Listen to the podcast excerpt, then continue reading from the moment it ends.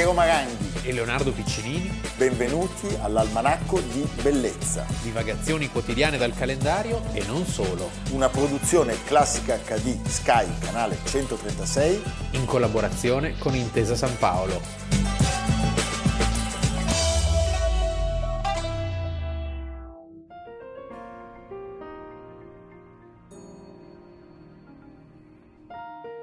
Someone once asked me what's the single most important object in the Guggenheim collection, and it's clearly the building. Even if you see it in photographs, you cannot understand it until you walk through it. I've always had a love affair with the Guggenheim. The way it soars is thrilling beyond belief. It undoes and subverts everything you know about what a building's supposed to do. Here you have people. People are making the walls. People are moving in the fabric of the building. And the building is part of them. It's a strange and wonderful feeling. The building, as it was being constructed, ignored the neighborhood. Conventional wisdom at that time would have looked at it as a Martian. Almanacco di bellezza, 21 ottobre, iniziato con un contributo che è un omaggio ad un grande architetto, ad un grande museo e alla grande arte e anche un grande personaggio. Eh? Sì, banalizzando la prima archistar. Eh beh, sì. Nel senso che questo rapporto tra arte e museo cambia radicalmente con il Guggenheim di New York. Quinta strada.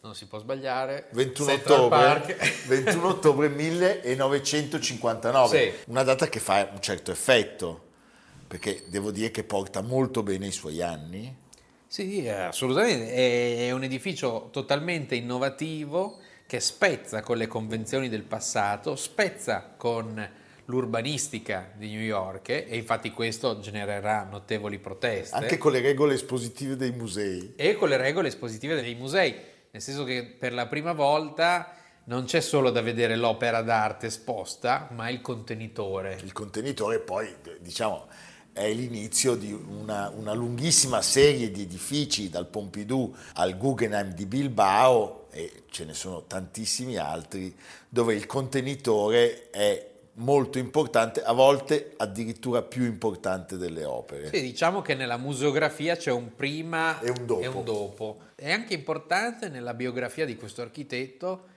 è un po' la zampata del vecchio leone. Certo, perché lui tra l'altro... Lui è di classe 1866. Stiamo parlando di Frank Lloyd, Lloyd Wright. Wright. che era morto pochi mesi prima dell'inaugurazione. Sì, sì. Il museo aveva avuto una lunga vicenda progettuale. Lunghissima, era morto anche Guggenheim. Eh? Sì, morto, Beh, lui morto era morto dieci anni prima. Morto da sempre Guggenheim. e... Tra l'altro non doveva chiamarsi eh, Guggenheim, Solomon Guggenheim, ma doveva chiamarsi Museum of Non-Objective Painting. Meglio Guggenheim. Meglio Guggenheim, sono sì. d'accordo con te. Perché sarebbe passato di moda con quel nome lì. Sì. Cioè il museo della pittura non oggettiva. Poi Guggenheim è misterioso. Sì. Anche uno che non sa nulla dice chissà cosa c'è al museo Guggenheim. Allora, questo signore straordinario era un grande appassionato d'arte ed era uno strepitoso collezionista.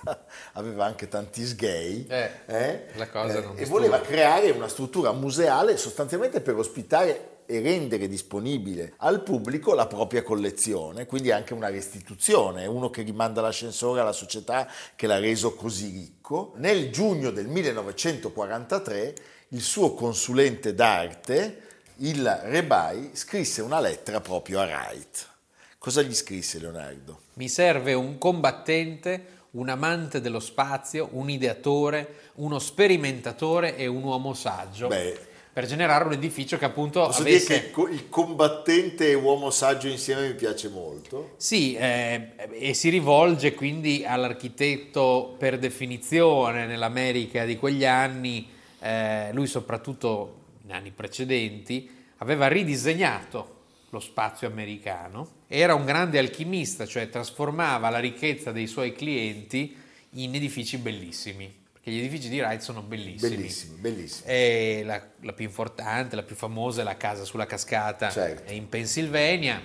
È il primo e più importante esponente di quella che verrà chiamata architettura organica, dove arte e natura quasi si fondono. Si fondono, sì. In questo caso è difficile perché Di natura non ce n'è. No, c'è il, in effetti c'è il Central Sì, Park è vero, però insomma, che diciamo fa da, fa da quinta, sì, da controaltare. da controaltare e, e lui predispone questo edificio che in realtà ecco si parla appunto di rottura degli schemi e che è vero un edificio che spezza la ripetitività ortogonale dei parallelepipedi di New York no? tutti questi blocchi con sopra sempre la cisterna d'acqua no? che si vede infine da cui ci si butta di solito c'è quello che si attacca al cornicione no? però c'è qualcosa di più c'è questo edificio di fantascienza perché è un edificio che richiama Certo. un futuro ancora oggi chi lo vede è questo l'aspetto più eh, straordinario. richiama un futuro Che deve ancora arrivare. che deve ancora arrivare, deve molto a certa architettura tedesca eh, Guarda caso. del Novecento, Mendelssohn, Pölzig, che è stata molto studiata e che oggi però è poco conosciuta. E bravo Leonardo, è un edificio pensatissimo, non è una trovata. No. Cioè la gestazione dello stesso Wright per, per il concepimento fu una gestazione eh, 15 parti. Se vuoi è un edificio che è arrivato tardi, ecco, questo sì. Sì. Però è arrivato tardi, ma è rimasto come componente indispensabile dell'immagine di New York eh, di oggi certo. e nel futuro. Cioè oggi è impensabile New York senza un edificio di questa E importanza. anche qui sta il genio di Wright, perché lui all'inizio non era così favorevole a New York, diceva è una città che è sovradimensionata, sovrappopolata. Dopo questa punta, finita la puntata, prendete un aereo col passaporto, Col passaporto. e il visto,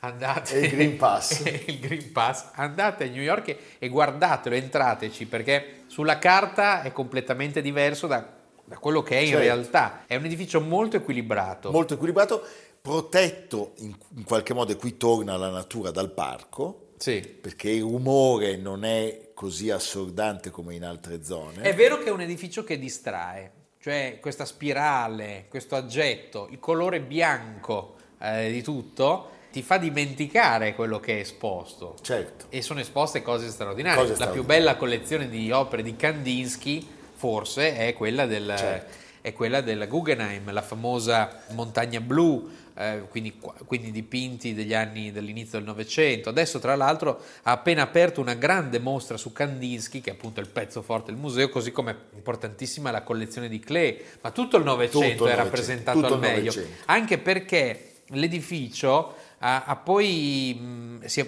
la collezione del museo Guggenheim si è poi arricchita negli anni Certo. con la collezione Tannhäuser, con la collezione di Peggy Guggenheim che quando muore nel 1979 con grande scorno di tutta l'Italia e del comune di Venezia lascia in eredità la sua collezione che pure è visitabile a Venezia alla fondazione Guggenheim di New York con eh, l'imperativo di mantenerla a Venezia dice lei fino a quando la città non sarà sommersa Fantastico. e poi arrivano altre donazioni, la collezione di arte minimalista di Panza di Biumo, 200 foto di Mapplethorpe, quindi è un luogo che si arricchisce continuamente. Sì, è, è un, è, diciamo, è, un, un- un monolite eh, cui è facile conferire ulteriori... E come altri grandi musei di questo tipo, come il Louvre o il Centre Pompidou, ha aperto delle sedi che io chiamo in franchising. Sì. Come Beh, la più celebre. La più celebre è il Guggenheim di Bilbao negli anni 90, che però è un'operazione intelligente perché ha riscattato dall'oblio una città industriale come Bilbao in cui nessuno Lì sarebbe l'architetto è il canadese Frank Gehry. Frank Gehry o E- anche il Guggenheim di Abu Dhabi. Certo, che non abbiamo ancora visitato però. E ancora per un po' non visiterei. Forse non lo visiteremo, possiamo farne a meno. Non so, eh. ho paura che mi taglino una mano se bevo una birra, cose di questo genere. E certamente noi andremo a bere. Eh sì. Eh. Va bene, Sai Leonardo. se bevi una birra all'aperto lì ti guardano, Beh, ti molto, guardano male. molto male. C'è la, c'è la scimitarra che parte... La grande rivoluzione di Wright è quella del- dell'assenza delle stanze che noi associamo ai musei e invece questo ambiente aperto, avvolgente. Un- Deve essere il nome dei fratelli Wright, Lloyd Wright. Sì, forse sì. eh? Ci fu al- all'epoca una violentissima polemica. Eh. Addirittura c'era proprio chi non... Ma proprio la città Sì, sì. diceva perché hai spezzato questa nostra rasserenante, rassicurante eh, eh, no? monotonia, monotonia del blocco. Certo. E poi, naturalmente, l'abbiamo detto, i metri... I perché il metri- blocco nei film dei- della marcia è sempre l'uscita sul retro. È vero. E poi c'è questa cosa dei metri lineari concepiti in maniera totalmente rivoluzionaria, una parete curva, i curatori arrivano e dicono "E noi dove gli attacchiamo i quadri? Sì, Eh? sarebbe stato perfetto per un film di Hitchcock. Sì, beh che bello, poteva farlo. Sì.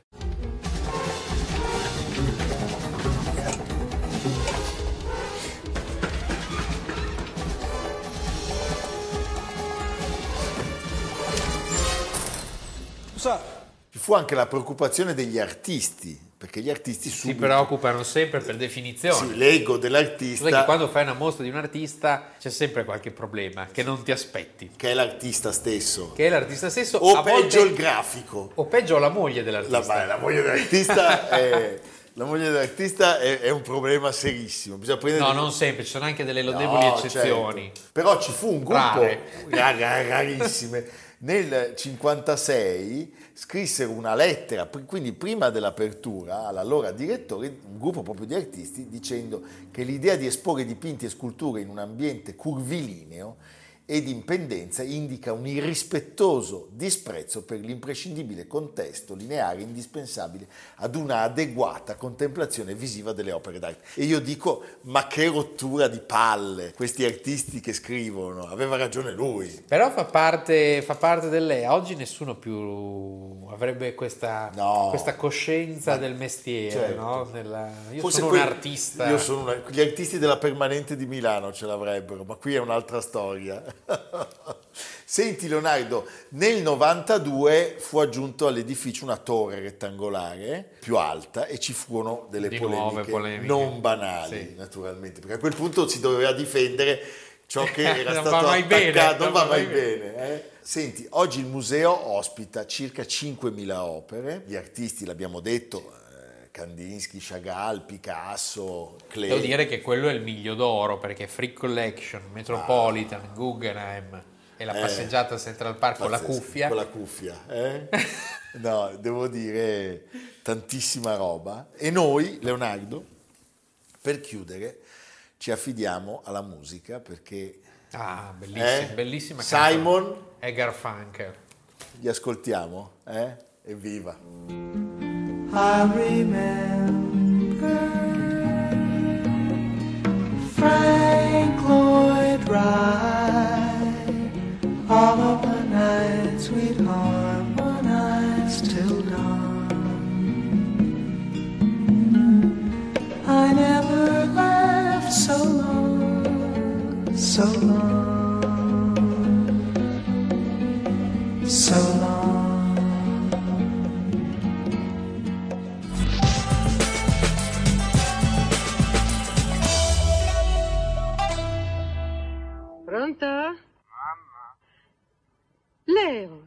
Credevo che non ti ricordassi più che sono al mondo. Mamma, ha telefonato nessuno per me. No.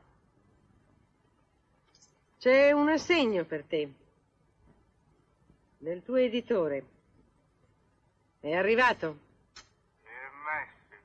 Cosa? Il Messico. Ci sono 500 dollari, Leo. Non ti sembra che questo dovrebbe tirarti su? Sono innamorato, voglio sposare. Ma ho perso la ragazza. Oh, Leo. Oh, Leo. Torna a casa. Senti, una puntata americana quella di oggi, Leonardo, perché dopo il Guggenheim e il nome ci piace, un altro nome fortunatissimo, anche per il suono che produce, non Sì, sei d'accordo? sì. Abbiamo iniziato con un Dieci anni dopo, Dieci anni dal dopo. 59 al 69. Sì, perché abbiamo iniziato con La nostra vita comincia di notte ed è un film che potremmo anche utilizzare per le nostre eh, Dracula. maldestre Dracula. esistenze eh? e stiamo parlando eh, di Jack Kerouac. Que- anche Kerouac è un nome. Ma perché è un nome bretone, come Karnak, Karnak. sono quei nomi che, che hanno... bretoni. I bretoni, i bretoni. Eh, le donne bretoni. Muore il 21 ottobre del 1969 a San Petersburg, ma non di là, in Florida. In Florida, non in probabilmente Russia. con una consistente presenza di discendenti. Beh, Come nel cacciatore, sai che come nel cacciatore. Siamo di fronte all'ennesima sbornia epocale. Si è svegliato in piena notte, ma ridotto.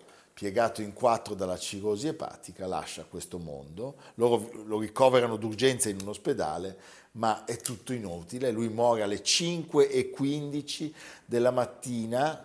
Siamo appunto il 21 ottobre e ha 47 anni di vita. Era nato nel 1922. 22 è una vita nel spesa Massachusetts. sì, viaggiando, sperimentando, Senza meta. senza Dove meta, andiamo non lo so, ma molte- dobbiamo andare. Molta irrequietezza, molta immaginazione e tanti sogni. Lui si definiva, tra le altre cose, poeta. È un personaggio molto simpatico. Sì, è un personaggio che è figlio dell'America, è figlio non dell'America di quella del boom, del benessere, è figlio però di un sogno americano che è quella del viaggio, cioè l'America è per il viaggio, dai coloni, no? furore, Le nuove frontiere. le nuove frontiere e, e lui in particolare aveva due grandi miti di cui un po' ripercorre le, le orme, Jack London e ah, Ernest Hemingway, due grandi viaggiatori, viaggiatori anche nel- nella- nella- Certo. Nelle opere.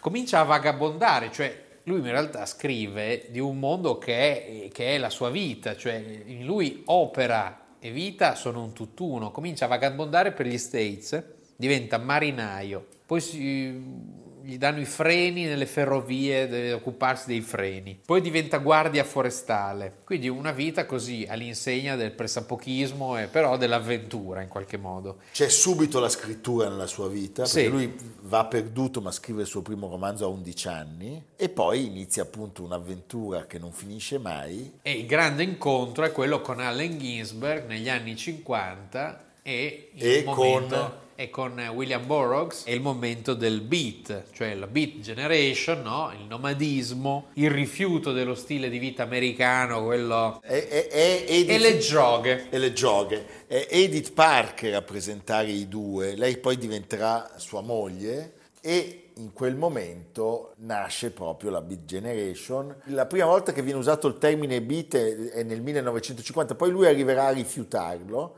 eh, ma lo offre nella- nel suo primo romanzo La città e la metropoli. Una parola beat che arriverà dovunque, anche a Modena ci sono quella beat generation, Sì, no? l'equipe certo. 84. L'Equipe 84. soprattutto a Modena. A Modena. Posso dire, tu sei molto beat. Tra la Via Emilia e il West Eh, certo. canterà Guccini. sì. E Beat che cos'è? È uno che se ne va in giro per la città alla ricerca di qualche lavoro, di un benefattore, di una grana, di un po' di grano, di un po' di fumo. La Eh? Bibbia, manifesto di un'intera generazione, così come lo era stato appunto Fiesta di Hemingway, no? per dire di di vent'anni prima, è On the Road. On the Road che è manifesto di un nuovo stile di vita, di una vita alternativa, ma anche una novità stilistica, una rivoluzione dal punto di vista dello stile, cioè la prosa è molto più libera, spontanea. Il modello è quello dell'improvvisazione, un po' come il jazz. E diventerà un grande successo planetario, milioni di copie, Milioni di vendute. copie vendute. Ci sarà anche una E creerà molti sogni. ci sarà anche la- la- l'idea di farne una versione cinematografica e sappiamo che Kerouac si mise in contatto con Marlon Brando perché, per perché se ne occupasse. Poi non si fece nulla, poi anche Francis Ford Coppola ci pensò, poi è stato coproduttore Coppola di un film del 2012 abbastanza modesto. Pare che lui abbia scritto in sole tre settimane, pensa, on the road, su un rotolo di carta lungo 30 Come Sad. 36 metri, aggiudicato, ma Sad era in prigione però, Eh, vabbè, però Ah, che è stato rotolo- aggiudicato in un'asta nel 2001, pensa, per un prezzo Ancora peggio, perché superiore. su... non era neanche ma infatti, ma perché? A 2 milioni di dollari. Ma un rotolo tipo carta igienica? Eh. No, non rotolo- credo. Perché credo- Sad era molto precaria la sì, faccenda. Sad, poveraccio. Quello scriveva con quello che capitava. eh. Tra l'altro lui a un certo punto rifiuta la definizione di, di di, Beat. Sì, a un certo punto lui non ne può più perché la cosa prende una piega. Ah, come figo essere Sì, beat, dammi un 5, siamo beat tutti noi. E non, e non ci piace Allora più. lui si ritira, si isola. Nel 61 segue un altro modello, perché è bella questa vita fatta di Certo. miti letterari. A me piace, a me piace, mo- mi piace molto la... la- la- Poi arriva un po' di Oriente. E il suo mito in quel momento è da imitare è Thoreau Walden, quindi l'uomo che si isola e va a ritirarsi in una capanna vicino alla costa in California e gli scrive un bellissimo romanzo che è Big Sur del 1962.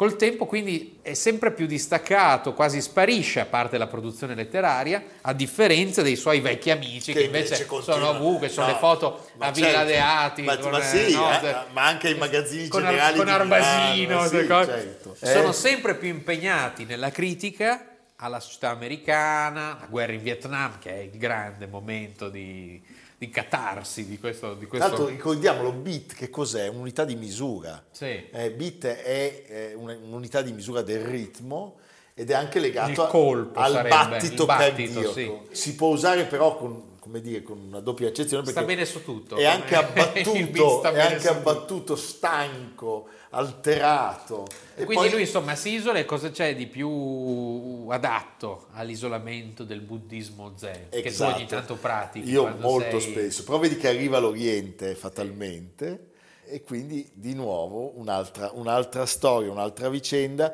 è che bevendo e facendo altre cose in maniera piuttosto, non sappiamo piuttosto, no, piuttosto Bevendo, spinta, sì. beh, credo che pastiglioni, Ah, ok, eh, sì. succedesse un po' di tutto, lui lascia questo mondo eh, quando, come dire, aveva forse ancora molto da dare, o forse non aveva più niente da dare, non lo so, forse aveva esaurito.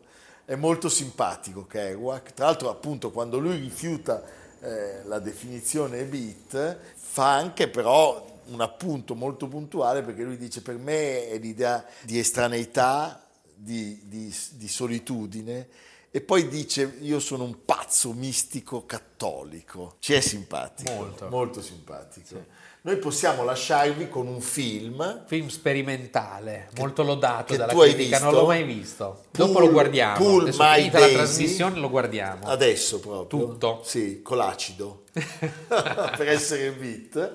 Eh, Pool My Daisy ed è un film che esce nel 1959 l'anno del Guggenheim l'anno del Guggenheim quindi E siamo quindi Tous et Tiens. eh, Tous et Tiens, andata e ritorno oggi puntata americana prego la regia But at the same time, he has to talk to Bishop and say, it's all right, it's uh, perfect, all right. He's all right. He's my good friend. Uh, he's my good friend. Oh, buddy Mez. Mez going in the toilet to do something.